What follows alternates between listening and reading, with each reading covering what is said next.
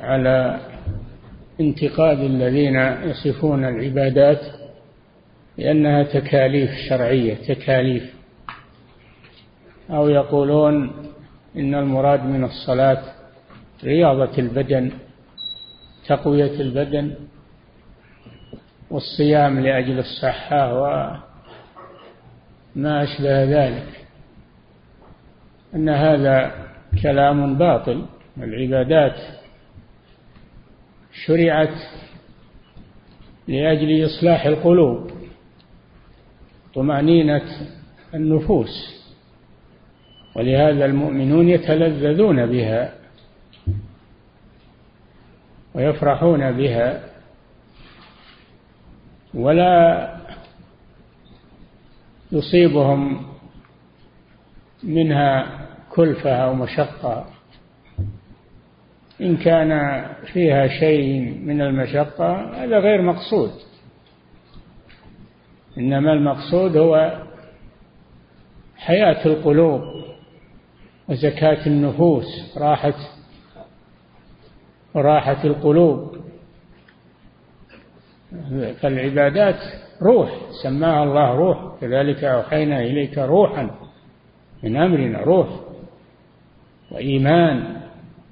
يقين. لا غير ذلك. فهؤلاء لم يذوقوا طعم العبادة ولذلك صاروا يسمونها بهذه الأسماء. ولا ينظرون منها إلا إلى الجانب السلبي ولا ينظرون إلى الجانب الإيجابي العظيم.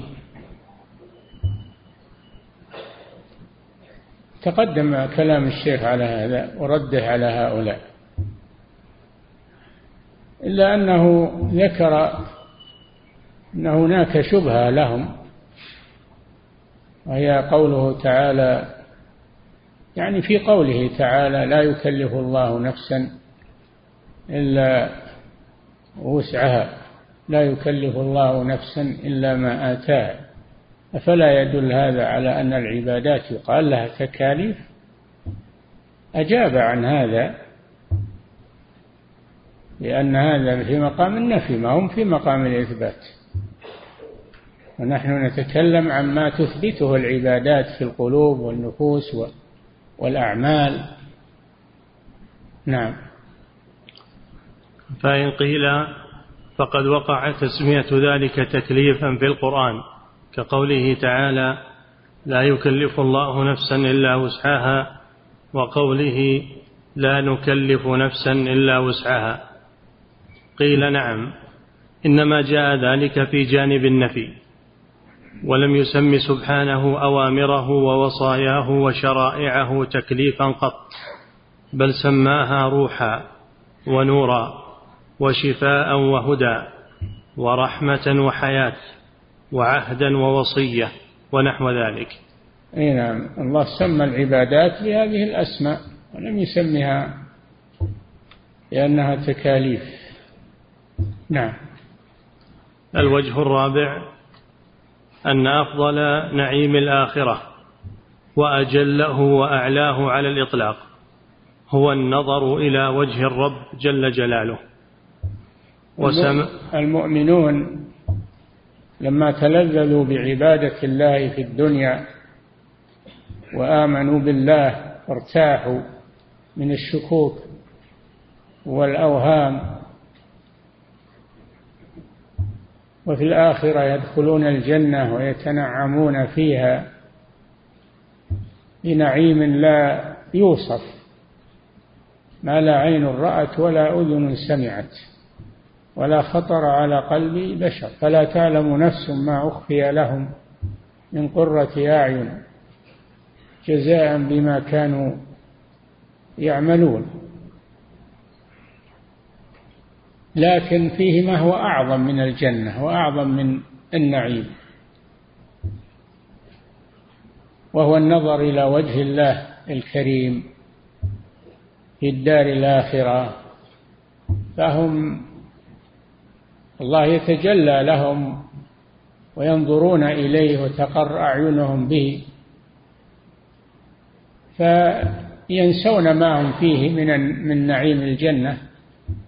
يتلذذون برؤية الله سبحانه وتعالى الذي آمنوا به في الدنيا ولم يروه لكن رأوا آياته وبيناته ودلائله. الله جل وعلا يتجلى لهم في الآخرة ويمنحهم قوة يقدرون فيها على رؤية الله تنعم به برؤيته سبحانه.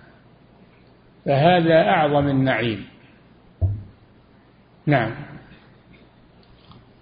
الوجه الرابع أن أفضل نعيم الآخرة وأجله وأعلاه على الإطلاق هو النظر إلى وجه الرب جل جلاله. قال تعالى وجوه يومئذ ناظرة من النظرة إلى ربها ناظرة من النظر. فهي ناظرة في نعيمها عليها نظرة وسرور وجمال. وأعظم من ذلك أنها إلى ربها ناظرة تنظره تتنعم برؤيته سبحانه وتعالى. نعم. وقال جل وعلا للذين أحسنوا الحسنى يعني الجنة وزيادة الزيادة كما في صحيح مسلم هي النظر إلى وجه الله سبحانه. لهم فيها ما يشاءون ولدينا مزيد. وهذا هو النظر إلى وجه الله سبحانه وتعالى. نعم. أن أفضل نعيم الآخرة وأجله وأعلاه على الإطلاق هو النظر إلى وجه الرب جل جلاله وسماع خطابه. وسماع كلامه يكلمهم سبحانه ويسلم عليهم. فيقول السلام عليكم يا أهل الجنة. فيقولون اللهم أنت السلام ومنك السلام. تباركت يا ذا الجلال والإكرام. نعم. كما في صحيح مسلم عن صهيب رضي الله عنه عن النبي صلى الله عليه وسلم قال إذا دخل أهل الجنة الجنة. نادى مناد يا أهل الجنة إن لكم عند الله موعدا يريد أن ينجزكموه. فيقولون ما هو؟ ألم يبيض وجوهنا ويثقل موازيننا ويدخلنا الجنة ويجرنا من النار؟ قال فيكشف الحجاب فينظرون إليه. فما أعطاهم شيئا أحب إليهم من النظر إليه. يكشف الحجاب الذي بينهم وبين ربهم. ينظرون إليه لأن الله حجابه النور.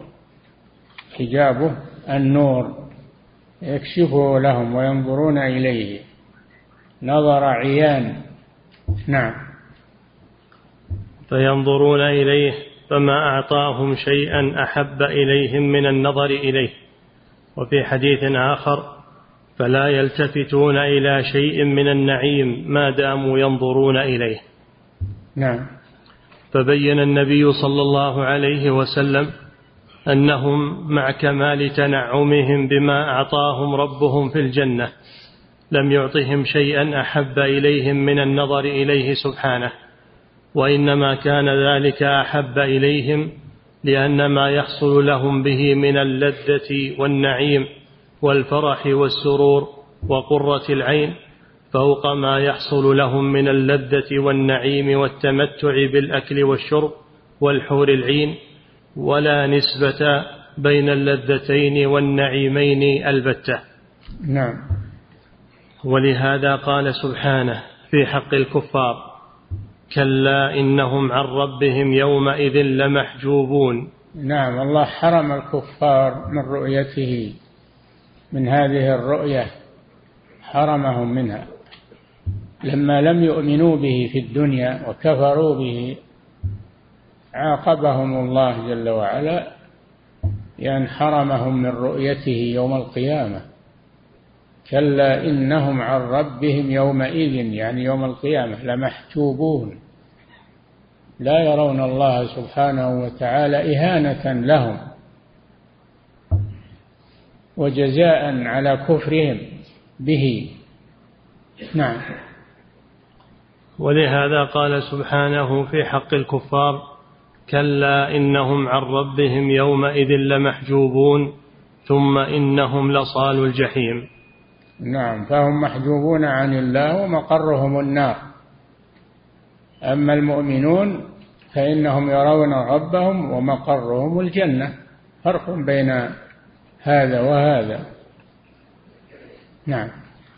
كلا إنهم عن ربهم يومئذ لمحجوبون ثم إنهم لصال الجحيم فجمع عليهم ثم يقال هذا يعني هذا الجحيم الذي كنتم به تكذبون بالدنيا تقولون ما فيه جنة ولا فيه نار ولا فيه حساب بل ما فيه بعث ينكرون البعث. يقولون إن الموت هو النهاية ولا ولا يبعثون بعده. نعم. فجمع عليهم نوعي العذاب عذاب النار وعذاب الحجاب عنه سبحانه. نعم. كما جمع لأوليائه نوعي النعيم. نعيم التمتع بما في الجنة ونعيم التمتع برؤيته سبحانه. نعم. وذكر سبحانه هذه الأنواع الأربعة في هذه السورة فقال في حق الأبرار إن الأبرار لفي نعيم على الأرائك ينظرون. على الأرائك ينظرون. ينظرون إلى إيش؟ إلى الله سبحانه وتعالى. نعم. على الأرائك ينظرون.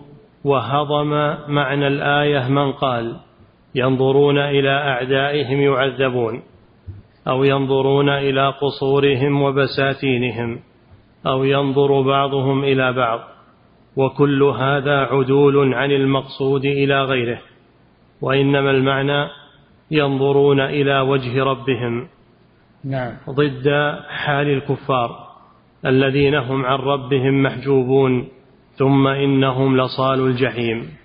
نعم. وتأمل كيف قابل سبحانه ما قاله الكفار في أوليائه في الدنيا وسخروا به منهم بضده في القيامة. نعم. إن الذين أجرموا كانوا من الذين آمنوا يضحكون وإذا مروا بهم يتغامزون.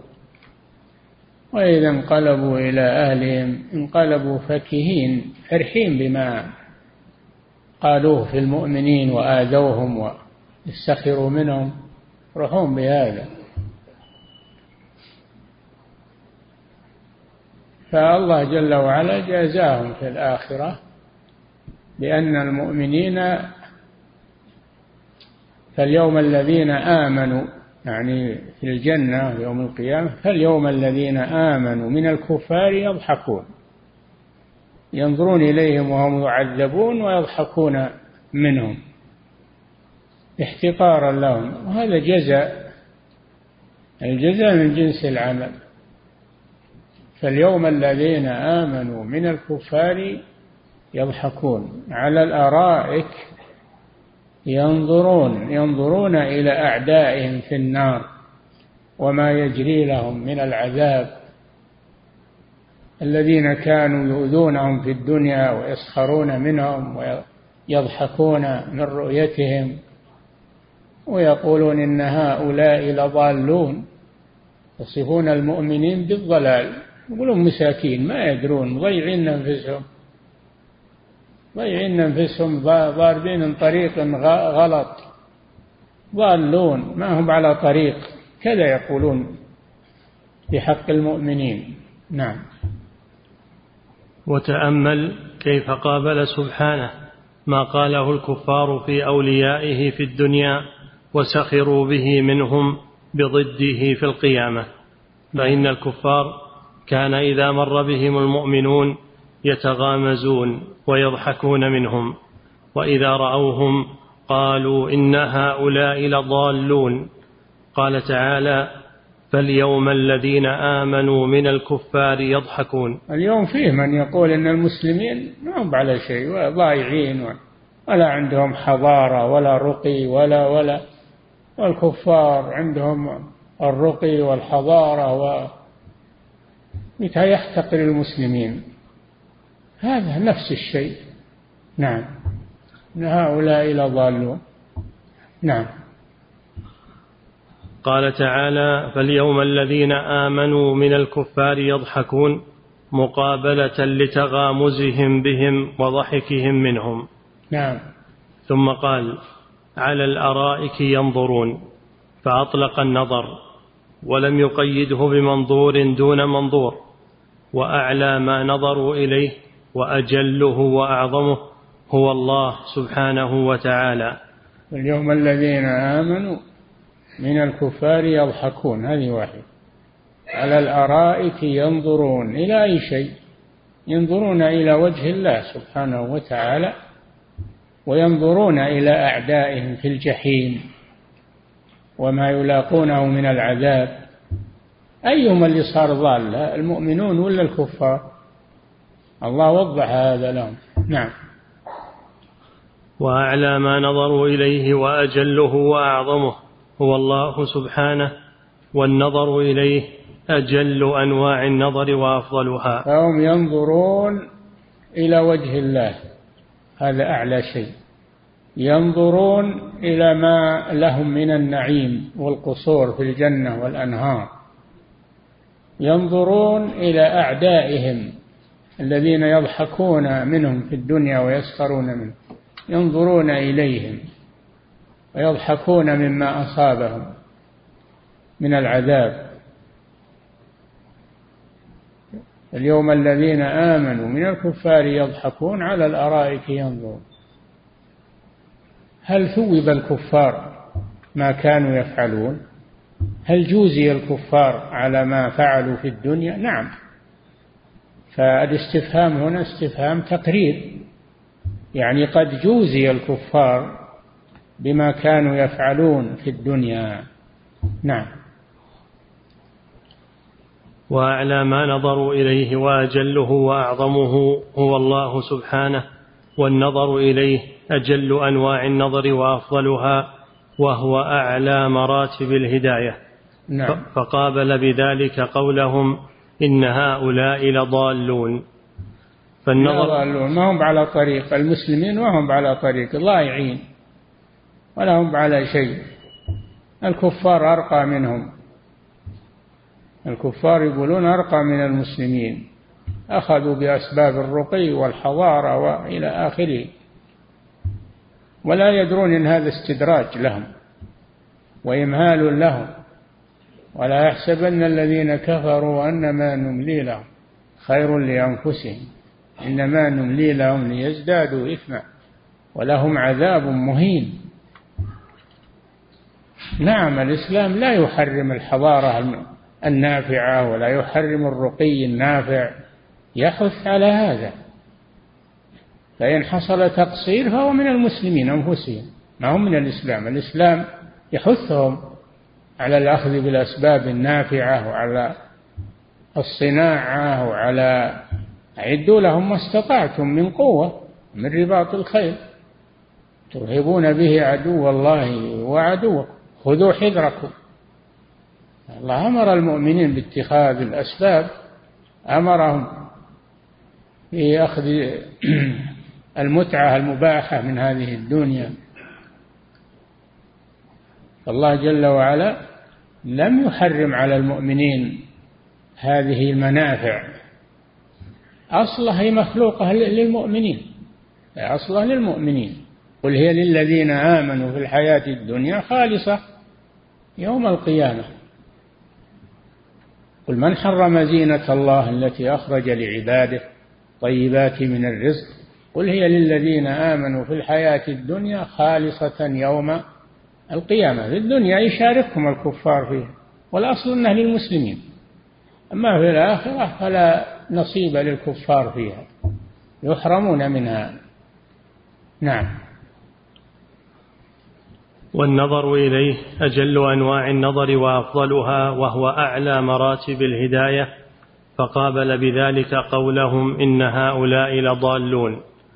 فالنظر فالنظر إلى الرب سبحانه مراد من هذين الموضعين ولا بد إما بخصوصه وإما بالعموم والإطلاق.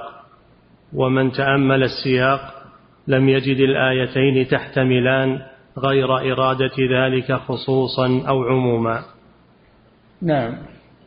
فصل وكما أنه لا نسبة لنعيم ما في الجنة إلى نعيم النظر إلى وجهه الأعلى سبحانه فلا نسبة لنعيم الدنيا إلى نعيم محبته ومعرفته والشوق إليه والأنس به. نعم المؤمنون حتى في الدنيا في نعيم في راحة في راحة قلب في راحة نفوس في إيمان فهم في نعيم في الدنيا. بخلاف الكفار وإن كانوا عندهم عندهم آه، أبهة وزينة من زينة الدنيا فهم في قلوبهم مظلمة موحشة قلوبهم ما فيها طمانينة ما فيها راحة فيها قلق. ولذلك تشوف هذا على وجوههم وجوههم.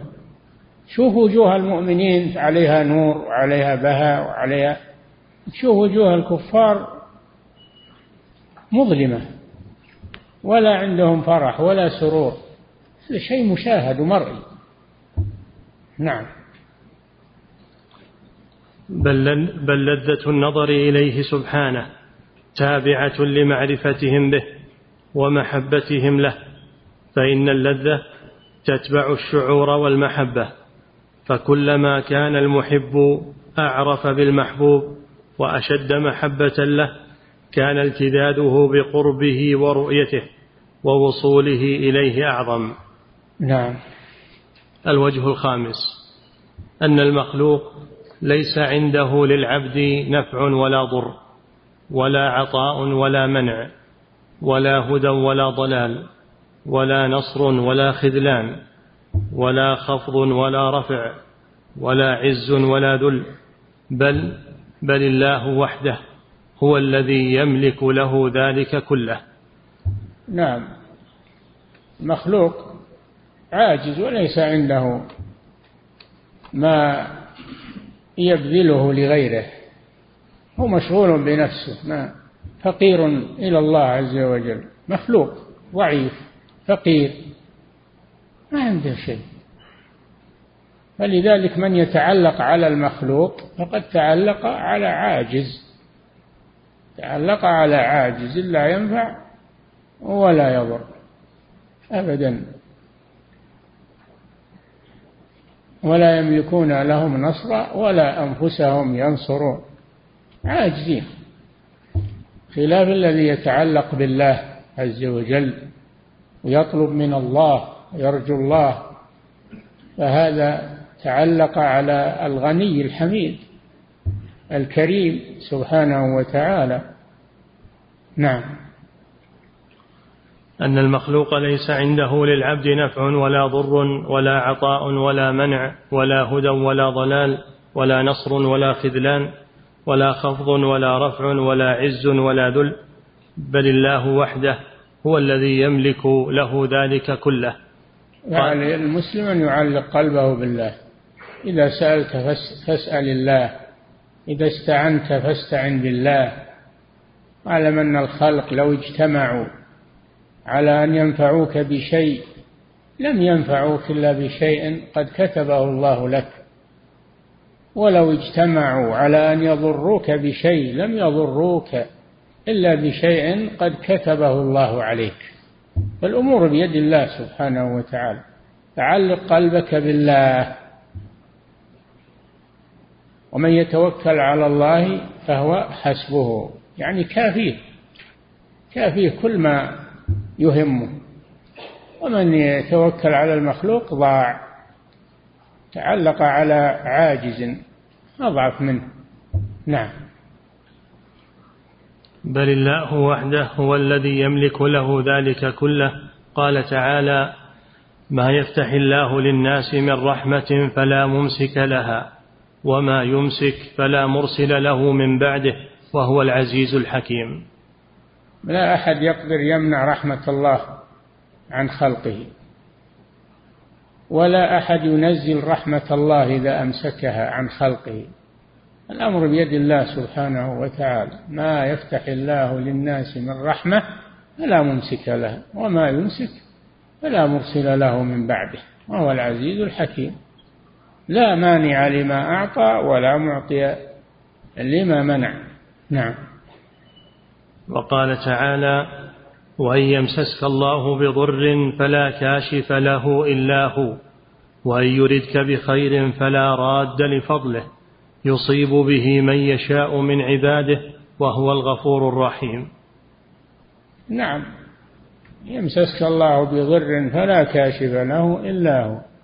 يمكن يقول واحد لا الأطباء هذا هم يعالجون الإنسان ويشفى ويقوم يقول الله كتب له ذلك. هل هذا سبب فقط؟ المخلوق سبب. ولذلك أحيانا يعجز الأطباء ويموت الإنسان بين أيديهم. كلا إذا بلغت الحلقوم وأنتم حينئذ تنظرون ونحن أقرب إليه منكم ولكن لا تبصرون. فلولا إن كنتم غير مدينين ترجعونها. الروح ارجعوا الروح كل اجمعوا طباء الدنيا كلها خلوهم يرجعون الروح ياخذونها من الملك إذا قبضها. ما يستطيعون. فما يحصل على يد الأطباء من العلاج والأدوية هذا من الله. الله هو الذي أعطاهم هذا وسخرهم. وأحيانا وأحيانا لا تنتج هذه الأدوية ولا هذا الطب ويموت الإنسان بين أيديهم أو يصاب بعجز. بين أيديهم ولا يستطيعون؟ فالأمر كله من الله عز وجل. نعم. وإن يردك بخير فلا راد لفضله يصيب به من يشاء من عباده وهو الغفور الرحيم. نعم. وقال تعالى إن ينصركم الله فلا غالب لكم وإن يخذلكم فمن ذا الذي ينصركم من بعده. نعم النصر بيد الله عز وجل ولكن القوة والجنود هذه أسباب. قد تنفع بإذن الله وقد لا تنفع. فلا لا مانع بل يجب إعداد القوة وإعداد الجنود وأخذ الحذر. ولكن لا نعتمد على هذا نعتمد على الله. النصر بيد الله عز وجل. أن تعمل الأسباب والنصر بيد الله ما هو بالأسباب اللي معك. ويوم حنين إذا أعجبتكم كثرتكم فلم تغن عنكم شيئا. وضاقت عليكم الأرض بما رحبت ثم وليتم مدبرين. ثم أنزل الله سكينته على رسوله وعلى المؤمنين وأنزل جنودا لم تروها من الملائكة. وجعل كلمة الذين كفروا السفلى كلمة الله هي العليا والله عزيز حكيم. الأمر بيد الله. لا تعتمد على الأسباب. أنت خذ الأسباب النافعة لكن لا تعتمد عليها. سأل رجل رسول الله صلى الله عليه وسلم عن ناقته هل يعقلها أو يتوكل؟ قال له صلى الله عليه وسلم اعقلها وتوكل. اعقلها بالعقال وتوكل على الله في حفظها نعم. ما تقول أنا عازل الناقة وخلاص. قد يجي واحد يحل العقال أو يقطعه أو هي بعد تصير قوية وتقطع عقال وترد. يعني قال ما هو هو اللي لكن هو سبب من الأسباب. نعم. وقال تعالى عن صاحب ياسين أتخذ من دونه آلهة؟ إن يردني الرحمن بضر لا تغن عني شفاعتهم شيئا ولا ينقذون. نعم. صاحب ياسين الذي جاء جاء من أقصى المدينة يسعى لما كفر قومه وكذبوا الرسل جاء يسعى يسرع يا قوم اتبعوا المرسلين. يقول لقومه يا قوم اتبعوا المرسلين. اتبعوا من لا يسألكم أجرا وهم مهتدون. وما لي لا أعبد الذي فطرني وإليه ترجعون. أتخذ من دونه آلهة. إن يردني الرحمن بضر لا تغني عني شفاعتهم شيئا ولا ينقذون. إني إذا لفي ضلال مبين. إني آمنت بربكم فاسمعون. قتلوه. دخل الجنة. قيل ادخل الجنة. قال يا ليت قومي يعلمون. بما غفر لي ربي وجعلني من المرسلين وجعلني بما غفر لي ربي وجعلني من المكرمين.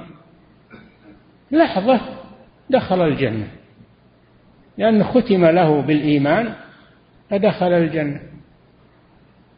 قيل ادخل الجنة قال يا ليت قومي يعلمون بما غفر لي ربي وجعلني من المكرمين. نعم. وقال تعالى يا أيها الناس اذكروا نعمة الله عليكم. هل من خالق غير الله يرزقكم من السماء والأرض؟ لا إله إلا هو فانى تؤفكون. يا أيها الناس هذا خطاب لجميع الناس من بني آدم المؤمنين والكفار الأولين والآخرين. اذكروا نعمة الله عليكم. اذكروها يعني لا تنسوا النعمة بل اذكروها في قلوبكم وفي ألسنتكم. واشكروها حتى تبقى لكم. اذكروها بالشكر. اذكروا نعمة الله عليكم. هل من خالق غير الله؟ هنا أحد يخلق مع الله عز وجل؟ ما في أحد. كل يعرف حتى أبو جهل وأبو لهب وفرعون كلهم لا يثبتون أن هناك خالقا مع الله سبحانه. الله هو المنفرد بالخلق. أروني ماذا خلقوا من الأرض؟ ما ما جابوا شيء. أروني ماذا أم لهم شرك في السماوات؟ ائتوني بكتاب من قبل هذا أو أثارة من علم.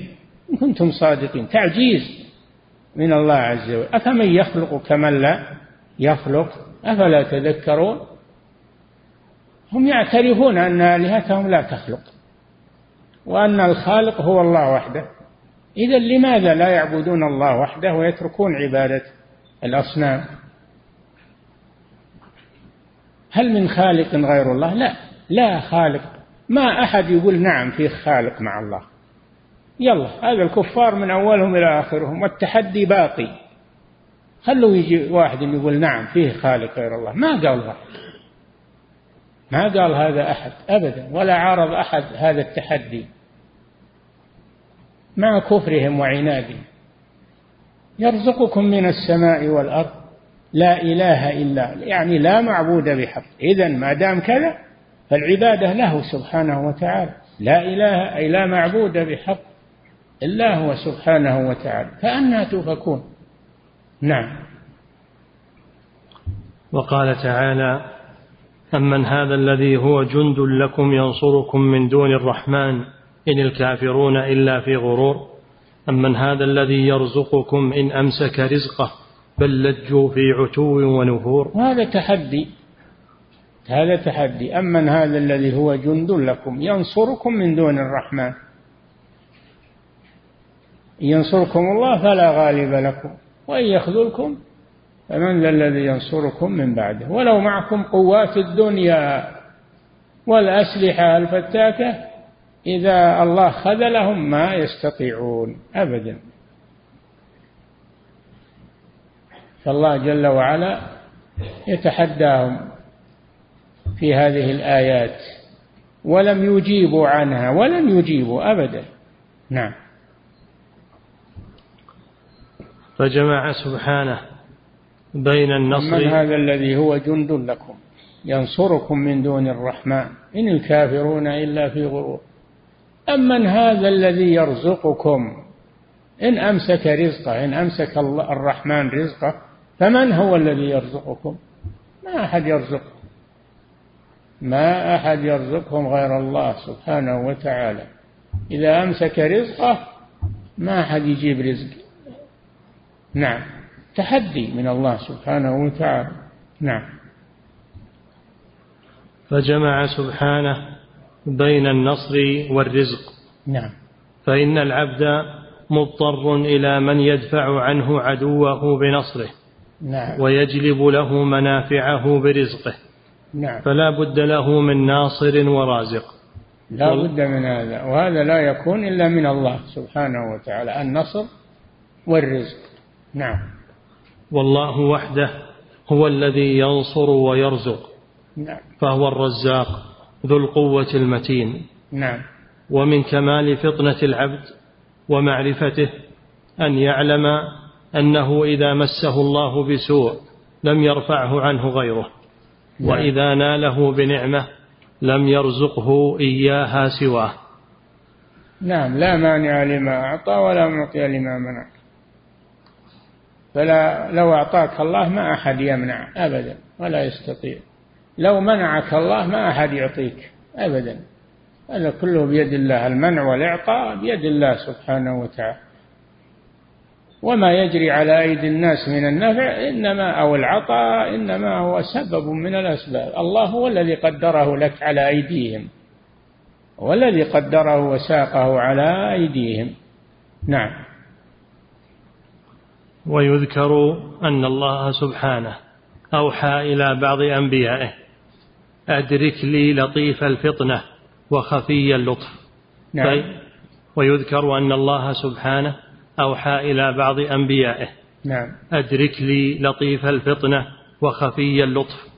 نعم. فإني أحب ذلك. نعم. قال يا رب وما لطيف الفطنة؟ قال إن وقعت عليك ذبابة فاعلم أني أوقعتها فسلني أرفعها. قال وما خفي اللطف؟ قال إذا آتيتك حبة فاعلم أني ذكرتك بها. ها؟ فاعلم؟ قال وما خفي اللطف؟ قال إذا أتتك حبة فاعلم أني أنا ذكرتك بها. نعم. وقد قال تعالى عن السحرة وما هم أعد. أعد الأثر هذا. ويذكر أن الله سبحانه أوحى إلى بعض أنبيائه أدرك لي لطيف الفطنة وخفي اللطف فإني أحب ذلك. قال يا رب وما لطيف الفطنة؟ قال إن وقعت عليك ذبابة فاعلم أني أوقعتها فسلني أرفعها. نعم حتى الذباب ما تقدر ما تقدر تمتنع منه. وإن يسلبهم الذباب شيئا لا يستنقذوه منه. ضعف الطالب والمطلوب. الذباب إذا تسلط عليك يزعجك حتى ما يخليك تنام ولا يخليك تستقر. وهو ذباب. لو على الله عليك كان يقلك عن فراشك وعن نومك وعن نعم. قال إن وقعت عليك ذبابة فاعلم أني أوقعتها فسلني أرفعها. قال وما خفي اللطف؟ قال يقولون والذباب الذباب. يطير من فوق العذرة ويقع على أنف الملك. يطير من فوق العذرة ويقع على أنف الملك ولا يقدر يمنعه. يدل دليل على عجز الإنسان. نعم. قال وما خفي اللطف؟ قال إذا آتيتك حبة فاعلم أني ذكرتك بها. نعم. وقد قال تعالى عن السحرة وما هم بضارين به من أحد إلا بإذن الله. نعم السحر يضر يقتل لكن ذلك بإذن الله عز وجل. فتوكل على الله ولن يضرك السحرة. السحرة ما يضرونك إذا توكلت. على الله عز وجل. وإلا السحر ضار وقاتل. نعم. فهو سبحانه وحده الذي يكفي عبده. نعم. وينصره ويرزقه ويكلأه. نعم. قال الإمام أحمد حدثنا عبد الرزاق أخبرنا عمران قال سمعت وهبا يقول قال الله عز وجل في بعض كتبه بعزة يعني وهب بن منبه. وهذا من أحبار اليهود. أسلم في اليمن. نعم. قال سمعت وهبا يقول قال الله عز وجل في بعض كتبه بعزتي إنه من اعتصم بي فإن كادته السماوات بمن فيهن والأرضون بمن فيهن فإني أجعل له من ذلك مخرجا. ومن لم يعد نعم لا تستطيع السماوات والأرض ومن فيهن أن يكيدوا لأحد إلا بإذن الله عز وجل. مثل حديث ابن عباس علم أن الخلق لو اجتمعوا على أن يضروك بشيء أن يضروك إلا بشيء قد كتبه الله عليك. ولو اجتمعوا على أن ينفعوك بشيء لم ينفعوك إلا بشيء قد كتبه الله لك. نعم. ومن لم يعتصم بي فإني أقطع يديه من أسباب السماء. وأخسف به من تحت قدميه الأرض فأجعله في الهواء ثم أكله إلى نفسه. كفى بي لعبدي مالا كفى بي لعبدي مالا إذا كان عبدي في طاعتي أعطيه قبل أن يسألني وأستجيب له قبل أن يدعوني فأنا أعلم بحاجته التي ترفق به منه. نعم. قال أحمد وحدثنا هاشم بن القاسم حدثنا أبو سعيد المؤدب حدثنا من سمع عطاء الخرساني قال لقيت وهب بن من... لقيت وهب ابن منبه وهو يطوف بالبيت فقلت له حدثني حديثا أحفظه عنك في مقامي هذا وأوجز. قال نعم. أوحى الله تبارك وتعالى إلى داود عليه السلام يا داود أما وعزتي وعظمتي لا يعتصم بي عبد من عبادي دون خلقي أعرف ذلك من نيته فتكيده السماوات السبع ومن فيهن والأرضون السبع ومن فيهن إلا جعلت له من بينهن مخرجا أما وعزتي وعظمتي لا يعتصم مني عبد من عبادي بمخلوق, بمخلوق دوني. أعرف ذلك من نيته إلا قطعت أسباب السماء من يده وأسخت له الأرض من تحت قدميه ثم لا أبالي بأي واد هلك. نعم هذا مثل قوله تعالى من يتوكل على الله فهو حسبه إن الله بالغ أمره. ومن, ومن توكل على الله كفاه. لكن التوكل بالقلب. ما هو باللسان تقول توكلت على الله باللسان فقط بالقلب. حتى لو ما قلت في لسانك. إذا توكلت على الله في قلبك الله يكفيك سبحانه وتعالى. نعم. وهذا الوجه أظهر للعامة من الذي قبله.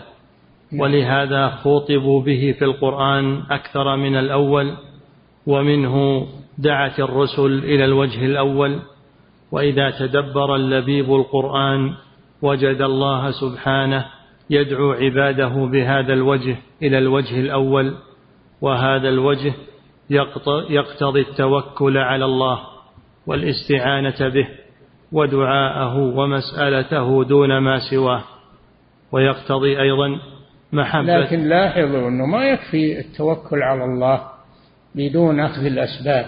لازم من الجمع بين أخذ الأسباب النافعة مع التوكل على الله. فلا تعتمد على السبب وتترك التوكل على الله ولا تعتمد على التوكل على الله وتترك الأسباب. الله أمر بالأخذ بالأسباب مع التوكل عليه سبحانه وتعالى. لا بد من الجمع بين الأمرين. نعم. ويقتضي أيضا محبته وعبادته لإحسانه إلى عبده وإسباغه نعمه عليه فإذا عبدوه وأحبوه وتوكلوا عليه من هذا الوجه دخلوا منه إلى الوجه الأول. ونظير ذلك من ينزل به بلاء عظيم أو فاقة شديدة أو خوف مقلق. فجعل يدعو الله سبحانه ويتضرع إليه حتى فتح له من لذيذ مناجاته وعظيم الإيمان به والإنابة إليه ما هو أحب إليه من تلك الحاجة التي قصدها أولا ولكنه لم يعرف ذلك أولا حتى يطلبه ويشتاق إليه. وفي نحو ذلك قال القائل نعم يعني إن المصائب والشدائد قد يكون فيها خير للإنسان أن يلجأ إلى الله ويتضرع إليه ويدعوه. ثم يجد في قلبه يجد في قلبه بعد ذلك محبة للدعاء ومحبة للتضرع إلى الله ويكون هذه الشدائد سبب خير له. عسى وعسى أن عسى وعسى أن تكرهوا شيئا وهو خير لكم. نعم.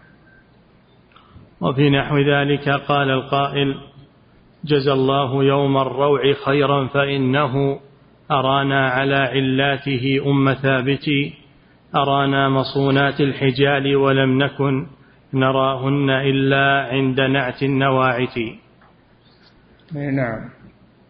الوجه السادس أن تعلق العبد. وجزى الله الشدائد كل خير.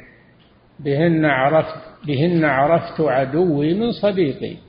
الشدائد تعرف عدوك من صديقك إذا أصابتك شدة. نعم. وقت الرخاء كل الناس أصدقاء وكلهم لكن إذا جاءت الشدة ما يبقى إلا أهل الصدق معك وأهل الأخوة الصادقة. قال الشاعر وما أكثر الإخوان حين تعدهم ولكنهم في النائبات قليل. ها؟ النائبات قليل لكن وقت الرخاء ما شاء الله الناس كلهم أصدقاء لك نعم. الوجه السادس أن تعلق العبد بما سوى الله تعالى مضرة عليه. إذا أخذ منه فوق القدر الزائد على حاجته غير مستعين به على طاعة الله. فإذا نال من الطعام والشراب والنكاح واللباس فوق حاجته ضره ذلك. ولو أحب سوى الله ما أحب فلا بد أن يسلبه ويفارقه. فلا بد أن يسلبه ويفارقه. في الأثر أن الله جل وعلا قال لرسول الله صلى الله عليه وسلم لمحمد صلى الله عليه وسلم يا محمد أحبب من شئت فإنك مفارقه. وعش ما شئت فإنك ميت. أحبب من شئت فإنك مفارقه وأحبب من أحبب من شئت فإنك مفارقه وعش ما شئت فإنك ميت. واعمل ما شئت فإنك ملاقيه حكمة عظيمة. ثلاث. عش ما شئت فإنك ميت. اعمل ما شئت فإنك ملاقيه. احبب من شئت فإنك مفارقه. نعم. ولا ولو أحب سوى الله ما أحب فلا بد أن يسلبه ويفارقه. فإن أحبه لغير الله فلا بد أن تضره محبته ويعذب بمحبوبه إما في الدنيا وإما في الآخرة. والغالب أنه ذلك الحب في الله والبغض في الله أوثق عرى الإيمان. نعم. فإن, فإن أحبه لغير الله فلا بد أن تضره محبته ويعذب بمحبوبه إما في الدنيا وإما في الآخرة والغالب أنه يعذب به في الدارين. قال تعالى والذين يكنزون الذهب والفضة ولا ينفقونها في سبيل الله فبشرهم بعذاب أليم. يوم يحمى عليها في نار جهنم فتكوى بها جباههم وجنوبهم وظهورهم. هذا ما كنزتم لأنفسكم فذوقوا ما كنتم تكنزون. يكنزون الذهب والفضة. وش معنى يكنزون الذهب والفضة؟ ولا ينفقونها في سبيل الله يعني لا يخرجون الزكاة. ما هو المراد أنهم ينفقون الأموال كلها؟ لا المراد ينفقون يخرجون الزكاة. فالذي يبخل في الزكاة هذا مآله والعياذ بالله. يوم يحمى عليها في نار جهنم فتكوى بها جباههم وجنوبهم وظهورهم. هذا ما كنزتم لأنفسكم فذوقوا ما كنتم تكنزون. منعهم حب المال من إخراج الزكاة. فصار هذا المال عذابا عليهم. الذي يحبونه صار عذاب عليهم. الله لم يأمرك بأنك تنفق مالك كله. أمرك بأن تخرج الزكاة. ربع العشر نصف العشر العشر. سهم قليل إذا أخرجته فقد فقد أنفقته في سبيل الله عز وجل. نعم. وقال تعالى فلا تعجبك أموالهم ولا أولادهم إنما يريد الله ليعذبهم بها في الحياة الدنيا وتزهق أنفسهم وهم كافرون. هذا في المنافقين والعياذ بالله. نعم. ولم يصب من قال إن الآية على التقديم والتأخير كالجرجاني حيث قال ولم يصب من قال إن الآية على التقديم والتأخير كالجرجاني حيث قال ينتظم قوله في الحياة الدنيا بعد فصل آخر ليس بموضعه على تأويل فلا تعجبك أموالهم ولا أولادهم في الحياة الدنيا إنما يريد الله ليعذبهم بها في الآخرة. لا يعذبهم بها في الدنيا قبل الآخرة. يعذبهم بأموالهم وأولادهم في الدنيا قبل الآخرة. نعم. وهذا القول يروى عن ابن عباس وهو منقطع واختاره قتادة وجماعة وكأنهم لما أشكل عليهم وجه تعذيب نقف على هذا الأثر والكلام عليه طيب. هذا نعم.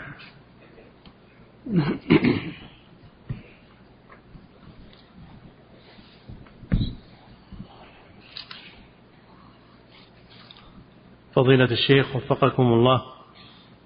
يقول لماذا نفى المبتدعة رؤية الله في الآخرة؟ وهل صحيح أن مقصودهم بذلك تعظيمه وإجلاله سبحانه لكنهم أخطأوا الطريق فيعذرون؟ هذا هذا ضلال والعياذ بالله. الكلام ذا هذا ضلال. يعني إن اللي نفوا الرؤية أنهم معذورون وأنهم مجتهدون ما ما لهم حق يجتهد. العقائد ما فيها اجتهاد. رؤية الله من أمور العقيدة والعقائد ما فيها اجتهاد. الاجتهاد في الفقهيات أما العقائد توقيفية. فهم نفوا الرؤية كما ينفون سائر الصفات عن الله عز وجل. يقولون لا يتكلم لا يرى لا يبصر لا يسمع لا إلى آخره. معناه العدم أنه معدوم والعياذ بالله. هذا قول الجهمية. ومن جاء على مذهبهم من المعتزلة ومن والأشاعرة ومن أخذ بمذهبهم أو ببعضه. كلهم على هذا. هذا تنقص لله عز وجل ما هو بتعظيم لله. تنقص. الذي يسلب عن الله أسماءه وصفاته قد تنقص الله عز وجل. لأنها صفات كمال. لأنها الصفات صفات كمال والأسماء أسماء حسنى ولله الأسماء الحسنى. فهؤلاء ما هم يعظمون الله؟ هؤلاء يتنقصون الله عز وجل. وليسوا مجتهدين. الاجتهاد هذا في الفقهيات أما العقائد فمبناها على التوقيف والدليل ولا للرأي فيها مجال. نعم. فضيلة الشيخ وفقكم الله في قوله سبحانه وتعالى لموسى عليه السلام الحين يسلبون الأسماء والصفات وتقول تقول يعظمون الله. قال الكلام هذا؟ يسلبون أسماء الله وصفاته ويعجزونه وقدرته يجعلونه عاجز. وتقول هذا تعظيم لله. هذا انتكاس والعياذ بالله والفهم المعكوس.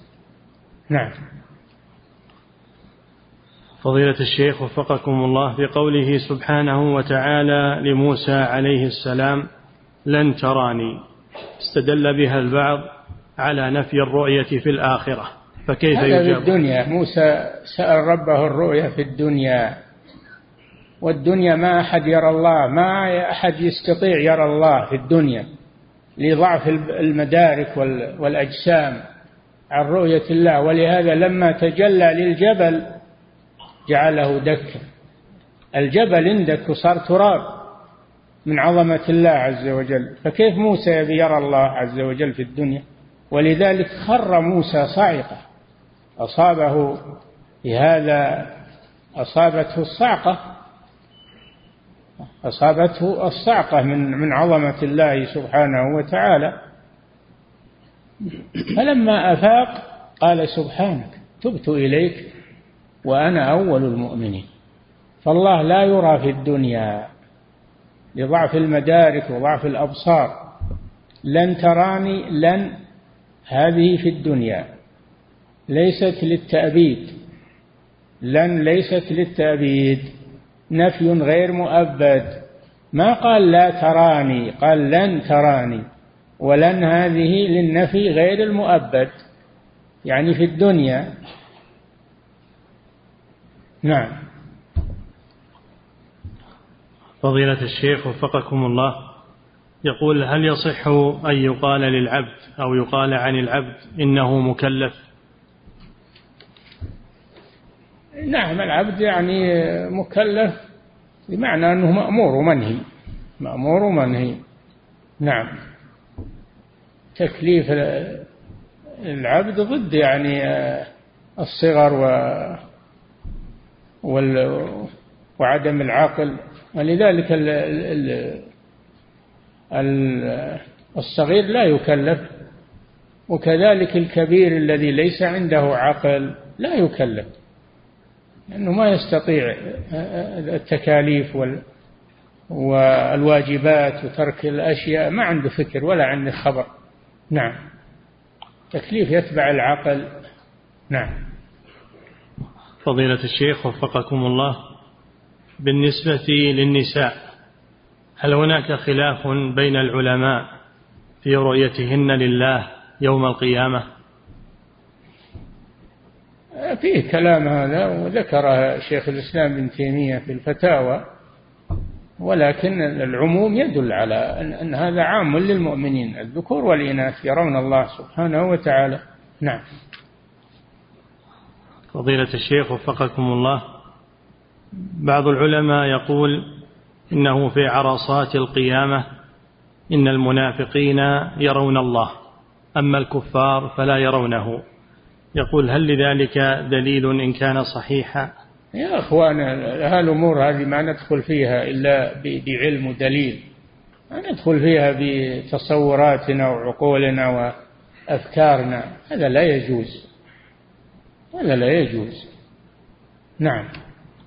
فضيلة الشيخ وفقكم الله يقول هل هناك أعمال واردة في السنة تسبب بخصوصها النظر إلى الله عز وجل؟ هل هناك؟ هل هناك أعمال صالحة وردت في السنة تسبب بخصوصها النظر إلى الله عز وجل يوم القيامة؟ الإيمان الإيمان بجميع بجميع أعماله وشعبه يسبب النظر إلى الله الإيمان. والكفر يمنع النظر إلى الله كلا إنهم عن ربهم يومئذ لمحجوبون. نعم. فضيلة الشيخ وفقكم. الذين آمنوا به في الدنيا وهم لم يروه آمنوا به اعتمادا على ما أخبرت به الرسل ونزلت به الكتب يرونه يوم القيامة. والذين كفروا بآيات الله وبرسله لا يرونه يوم القيامة. نعم. فضيلة الشيخ وفقكم الله يقول هل صحيح أن ترك الأسباب قد يصل بالإنسان إلى الكفر؟ ترك الأسباب؟ نعم. الاعتماد على الأسباب شرك يقولون. الاعتماد على الأسباب شرك. وترك الأسباب يقولون قدح في الشريعة. نقص يعني نقص في الشريعة لأن الشريعة أمرت اتخاذ الأسباب. نعم. فضيلة الشيخ وفقكم الله في حديث وهب بن منبه رحمه الله ورد قول الله كفى بعبدي لعب كفى بي لعبدي مالا وفي نسخة أخرى كفي لعبدي ملأ أيهما أصح؟ الله يحتاج إلى مراجعة يحتاج إلى مراجعة الأصول والرواية. نعم. فضيلة الشيخ وفقكم الله يقول كيف يكون توكل الإنسان على الله بقلبه؟ يعتمد على الله. يقين يصير في قلبه يقين بالله عز وجل وثقة بالله. ثقة بالله. توكل على الله هو الثقة بالله عز وجل. الاعتماد عليه. نعم. وهذا بالقلب ما هو باللسان والكلام. نعم. فضيلة الشيخ وفقكم الله يقول أشكل علي أنه لا بد من الجمع بين التوكل وفعل السبب وبين ما ورد في الحديث بالذين يدخلون الجنة بغير حساب ولا عذاب. أنهم لا يكتوون ولا يسترقون إلى آخر الحديث. ما تركوا الأسباب المباحة يا أخي؟ تركوا المكروه وهو الكي. هذا مكروه. يكره الكي. تركوا آه، لا يكتوون ولا يسترقون. تركوا سؤال الناس استغناء بالله عز وجل. وسؤال الناس مذموم. كونك تستغني عن الناس أحسن. وتركوا الشرك وهو الرقية وهو الطيرة ولا يتطيرون. تركوا شركا وتركوا مكروها وهو سؤال الناس والكي نعم. أما الأسباب المباحة فلم يتركوها. يأكلون ويشربون. يعني هؤلاء ما يأكلون ولا يشربون. ما هو بالأكل والشرب سبب؟ ما تركوا الأسباب المباحة إنما تركوا أشياء إما مكروهة وإما محرمة. نعم. فضيلة الشيخ وفقكم الله يقول هل هذه العبارة صحيحة وهي قد يوقع الله الإنسان في الخطأ لكي لكي يذكره بضعفه ويرجع إلى الله بالتوبة والطاعة؟ هذه شك بعض المصائب تكون خيرا للإنسان. يرجع إلى الله ويتوب إلى الله يعرف حاجته إلى الله. عسى أن تكرهوا شيئا وهو خير لكم وعسى أن تحبوا شيئا وهو شر لكم. نعم.